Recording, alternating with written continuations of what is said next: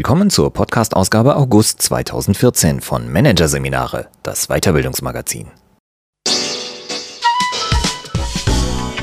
Dieser Podcast wird Ihnen präsentiert von Konkurrenzberater.de, Wettbewerbsbeobachtung für den Mittelstand.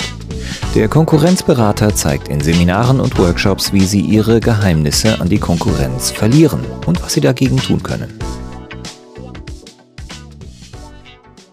Weitere Podcasts aus der aktuellen Ausgabe behandeln die Themen Systemische Moderation, das Ganze im Griff und Soziales Wissensmanagement, sortiertes Rauschen. Doch zunächst Mitarbeitermotivation. Was treibt wirklich an? Von André Martens. Um Mitarbeiter zu motivieren, muss man sie begeistern, schwören die einen. Das Wichtigste sind gute Anreizsysteme, glauben die anderen. Wieder andere sind überzeugt, man kann Mitarbeiter nicht motivieren. Wahrscheinlich gibt es im Feld Führung kein Thema, zu dem mehr gesagt wurde und in dem gleichzeitig mehr Fragen offen sind als zu dem der Motivation. Hier die wichtigsten Antworten. Hier ein Kurzüberblick des Artikels. Gar nicht geht nicht. Warum Führungskräfte ihre Mitarbeiter motivieren müssen. Lasst ihn in Frieden ruhen. Warum Maslows Theorie zwar widerlegt, aber nicht totzukriegen ist. Die Power des Primings, wie Führungskräfte Mitarbeiter mit ihrer Motivation anstecken. Kopf schlägt Bauch, wie Motivation im Hirn entsteht. Eine Frage der Formulierung, motivierende und demotivierende Ziele. Und? Schaffst du das? Warum Fragen motivierender wirken als Bestärkungen? Die Erfolgsgeschichte begann vor zehn Jahren. Als der Berater Reinhard Sprenger sein Buch Mythos Motivation Wege aus einer Sackgasse veröffentlichte, kletterte es binnen weniger Wochen auf die Top-Plätze in den Bestsellerlisten der Managementliteratur und verkauft sich seitdem wie geschnitten Brot. Im September wird es wieder einmal neu aufgelegt, zum mittlerweile 20. Mal. Der wohl wichtigste Grund für den Verkaufserfolg? Sprenger liefert in seinem Buch die denkbar einfachste Antwort auf die älteste und wahrscheinlich meist diskutierte Frage der Führungslehre. Wie lassen sich Mitarbeiter motivieren? Gar nicht. Zumindest nicht dauerhaft. Alle Motivierung erzeugt bestenfalls Strohfeuermotivation, schreibt Sprenger. Motivation müsse nicht angeregt werden, sondern sei im Menschen grundsätzlich vorhanden. Intrinsische Motivation heißt das Zauberwort. Ergo müssten Führungskräfte Mitarbeiter nicht motivieren, sondern nur aufhören, sie zu demotivieren. Punkt. Kann es so einfach sein? Kann man die Akte Mitarbeitermotivation damit wirklich schließen? Tatsächlich gibt es neben Sprenger weitere Experten, die genau das verlautbaren. Motivation ist unnötig. Motivation ist unsinnig. Motivation ist unmöglich. Seit Veröffentlichung des bissigen Bestsellers hört man diese Stimmen immer wieder und zunehmend häufiger. Sie gehören ehemaligen Managern, Beratern, Vortragsrednern und Management-Bloggern. Wissenschaftler stimmen in diesen Chor allerdings nicht mit ein. Heike Bruch schon gar nicht. Natürlich müssen Führungskräfte ihre Mitarbeiter motivieren, sagt die Wirtschaftsprofessorin von der Universität St. Gallen, die als eine der führenden Führungsexpertinnen im deutschsprachigen Raum gilt. Allein schon deshalb, weil es, wie die Psychologie dokumentiert hat, neben den stark intrinsisch motivierten Menschen auch jene gibt, die eher auf extrinsische Motivation anspringen.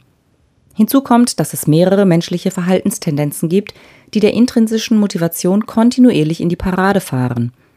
So neigen Menschen dazu, Entscheidungen länger aufzuschieben, als es sinnvoll ist, mehr Informationen zu verlangen, als sie eigentlich brauchen, sowie Risiken zu über- und Chancen zu unterschätzen.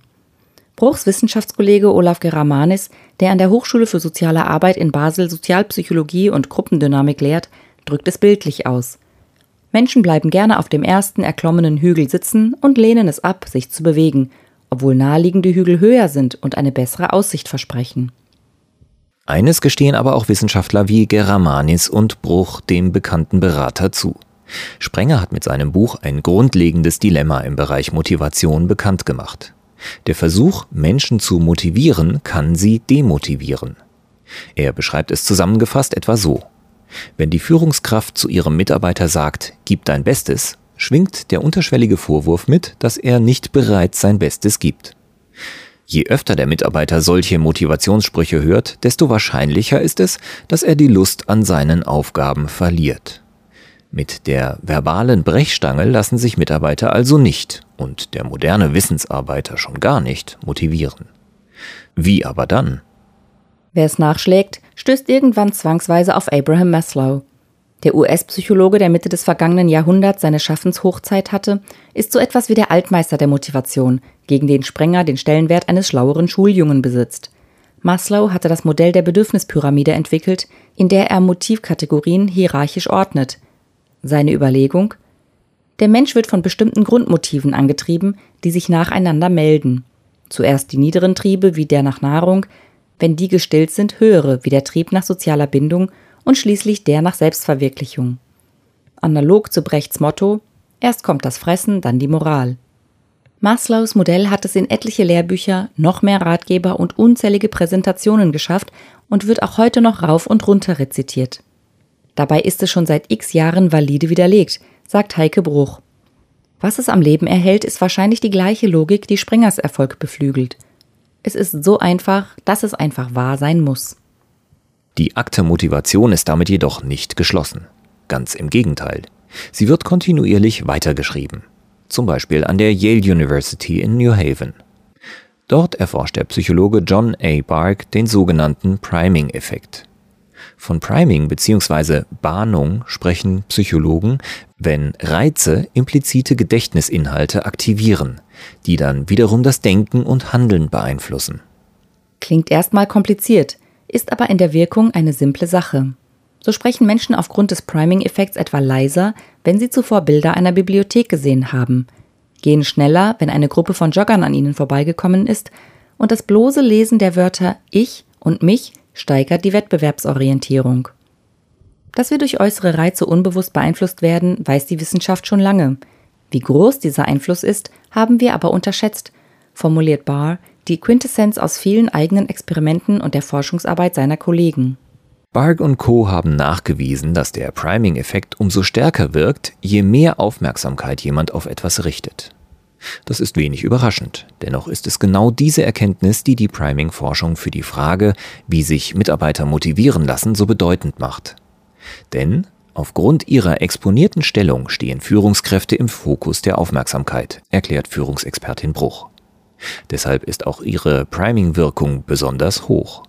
Wenn also die Führungskraft motiviert bei der Sache ist, stehen die Chancen gut, dass sich auch ihre Mitarbeiter ins Zeug legen. John A. Bark würde vielleicht von einem permanenten positiven Priming durch tüchtige Führungskräfte sprechen. Heike Bruch formuliert es aus Perspektive der Führungskraft so. Positive Emotionen und Begeisterung stecken an. Motiviert sein motiviert andere. Motivation habe viel mit Selbstmotivation zu tun. Und noch mit vielem mehr. Motivation ist aus neuronaler Sicht weitaus komplexer, als man lange angenommen hat sagt der Neurowissenschaftler und Coach Sven Sebastian. Glaubt man bis vor kurzem noch, dass Motivation im Gehirn nur in einem ganz bestimmten Bereich entsteht, dem Motivationszentrum, so wisse man jetzt, dass bei der Motivationsbildung das halbe Hirn beteiligt ist, der Nucleus accumbens, das Orbitofrontal, das limbische System, der Mandelkern, die Temporallappen. Ein multifunktionaler Regelkreis wird aktiviert, der die Produktion verschiedener Hormone anregt, die in ihrer Zusammenwirkung Motivation entstehen lassen, erläutert Sebastian. Das Interessante daran ist, dass in diesem Prozess jene Hirnregionen, die dem Bereich des rationalen Denkens zuzuordnen sind, in der Überzahl und auch stärker aktiviert sind als jene, die eher emotional angeregt werden. Die naheliegende Schlussfolgerung ist in diesem Fall die richtige. Motivation ist mehr Kopf als Gefühlssache, sagt Sebastian.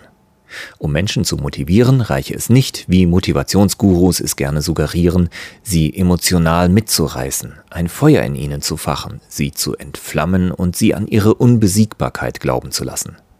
Wichtiger ist es, sie zum Nachdenken zu bringen. Was es dazu unbedingt braucht, ist ein Ziel, auf das man seine Gedanken richten kann. Der Begriff Motivation leitet sich vom lateinischen Wort movere ab, auf Deutsch bewegen. Ein motivierendes Ziel zeichnet sich dadurch aus, dass es positiv formuliert und so attraktiv ist, dass ich mich ihm weiter annähern will, erklärt Olaf Geramanis. Die Motivationspsychologie nennt solche Ziele Annäherungsziele. Ein Beispiel. Ein guter Mitarbeiter ist in Meetings immer ziemlich still. Die Führungskraft fordert ihn auf, sich stärker einzubringen. Er verfüge über so viel Wissen und Erfahrung, dass jeder Beitrag von ihm für die Gruppe wertvoll sein kann. Der Clou der Annäherungsziele besteht darin, dass sie wie Perpetuum mobiles funktionieren. Einmal ans Laufen gebracht, treiben sie sich selbst an. Jeder Schritt aufs Ziel zu motiviert, erklärt Geramanis. Wenn der stille Mitarbeiter sich zu Wort gemeldet hat, gibt ihm das einen Schub, sich noch einmal zu Wort zu melden. Viel häufiger als Annäherungsziele, sagt Geramanis, formulieren Führungskräfte allerdings sogenannte Vermeidungsziele. Ich möchte, dass sie nicht mehr so passiv sind. Was passiert? Je länger der Mitarbeiter sich im Meeting nicht zu Wort meldet, desto mehr Druck empfindet er und desto schwerer fällt es ihm, überhaupt etwas zu sagen. Die Dynamik, die sich aus den verschiedenen Formulierungen ergibt, ist nicht zu unterschätzen, betont der Sozialpsychologe. Bei der Formulierung von Zielen sollte zudem nicht gekleckert, sondern darf geklotzt werden. Die Zielsetzungstheorie hat nachgewiesen, dass hochgesteckte Ziele motivierender wirken als bescheidene. Oft genug erscheint ein Vorhaben überhaupt erst dadurch attraktiv, dass es Hindernisse bietet und schwierig zu erreichen scheint, erklärt der Unternehmensberater und Führungsexperte Heinz-Peter Wallner. Auftauchende Probleme sorgen für Spannung und sind somit ein wichtiger Motivator. Gleiches sagt man über Zufriedenheit. Diese wird oft als eine der wichtigsten Bedingungen für Motivation genannt. In Studien werden die beiden Faktoren häufig in einen Topf geschmissen und die Begriffe Mitarbeiterzufriedenheit und Mitarbeitermotivation sogar synonym verwendet. Tatsächlich sind Motivation und Zufriedenheit aber zwei Paar Schuhe, sagt Führungsexperte Wallner. Zufriedenheit kann Motivation unterstützen, muss es aber nicht.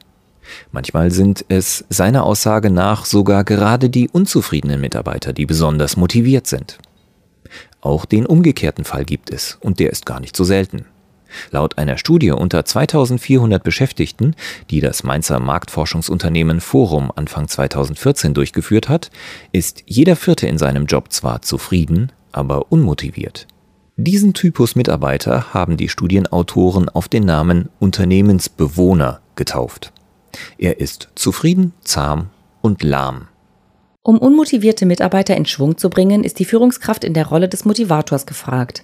Allerdings nicht als einer, der sich vor die Mannschaft stellt, die Ärmel hochkrempelt und brüllt, wir schaffen das, wenn nicht wir, wer dann? Eher als so einer wie Bob der Baumeister aus der gleichnamigen Zeichentrickserie. Bevor der pflichtbewusste, fleißige kleine Mann mit seinen Maschinen auf der Baustelle loslegt, fragt er immer seine Männer, können wir das schaffen? Dass Fragen motivierender wirken als Bestärkungen, hat Dolores Albarracin von der University of Illinois experimentell nachgewiesen. Im Klassikerversuch bat die Psychologin die eine Hälfte ihrer Studienteilnehmer, sich eine Minute lang selbst zu sagen, dass sie die Aufgabe, die sie gleich gestellt bekommen, erfüllen werden. Ich werde es schaffen, ich werde es schaffen, ich werde es schaffen. Die andere Hälfte spulte das Mantra in leicht abgewandelter Frageform ab. Werde ich es schaffen? Tatsächlich schnitten die Frager bei der Aufgabe im Schnitt besser ab als die Selbstbestärker. Albarracin hat ihr Experiment in verschiedenen Varianten vielfach wiederholt, immer mit dem gleichen Ergebnis. Fragen motivieren besonders stark.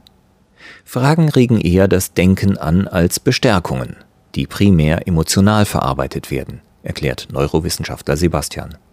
Und wie gesagt, Motivation ist eben eher Kopf als Gefühlssache. Noch in anderer Hinsicht verhält sich Baumeister Bob mit Blick auf die Mitarbeitermotivation vorbildlich. Er steht nicht permanent hinter seinen Männern, schaut ihnen aber ab und zu über die Schulter. Er plauscht gelegentlich mit ihnen, zieht sich aber auch immer wieder zurück. Heinz-Peter Wallner würde dieses Verhalten als intermittierenden Führungsstil bezeichnen. Dieser zeichnet sich durch ein Wechselspiel von Kontrolle und Vertrauen sowie Distanz und Nähe aus, sagt der Führungsexperte. Durch die Bewegung zwischen den Polen werde die Spannung in der Beziehung zwischen der Führungskraft und dem Mitarbeiter gehalten, was wiederum die Motivation fördert. Wallner ist überzeugt, keine Kontrolle wirkt auf Dauer ebenso demotivierend wie totale Kontrolle, keine Distanz ebenso wie Extreme. Was grundsätzlich motivierend wirkt, ist Feedback. Rückmeldungen zur eigenen Arbeit gehören zu den wichtigsten Motivatoren, sagt Führungsforscherin Bruch. Erstaunlich sei, so Bruch, dass die Bedeutung des Feedbacks zwar bekannt ist, aber trotzdem von vielen Führungskräften immer noch verkannt wird. Eine Erklärung dafür könnte die vor allem im deutschsprachigen Raum verbreitete Neigung sein, einfache und bekannte Dinge als weniger wichtig zu erachten als komplizierte und neue. Weniger bekannt ist, dass nicht nur positives, sondern auch negatives Feedback auf die meisten Menschen motivierend wirkt. Vor allem auf Wissensarbeiter. Weil sie es als Herausforderung verstehen, es beim nächsten Mal besser zu machen, erläutert Bruch. Feedback geben, sich selbst motivieren, positive, herausfordernde Ziele formulieren, vertrauen, aber auch kontrollieren, durch Fragen die Mitarbeiter geistig stimulieren. Auf die Frage, wie sich Mitarbeiter motivieren lassen, gibt es also durchaus einfache Antworten, jenseits von der, die Reinhard Springer gegeben hat. Wichtig ist es, dass man sich diese immer wieder ins Gedächtnis ruft. Psychologe Geramanis Motivation ist kein stabiler Zustand, sondern eine Triebfeder, die immer wieder aufgezogen werden muss.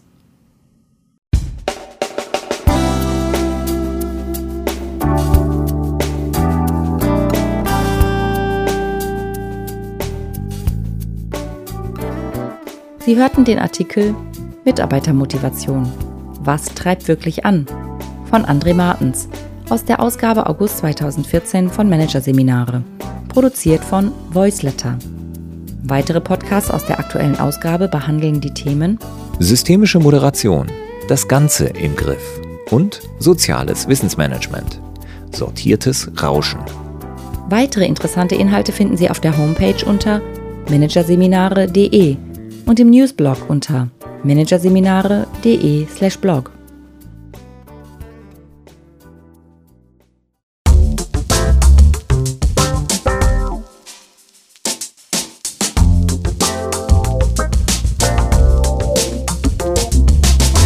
Das war der Podcast von Managerseminare, das Weiterbildungsmagazin.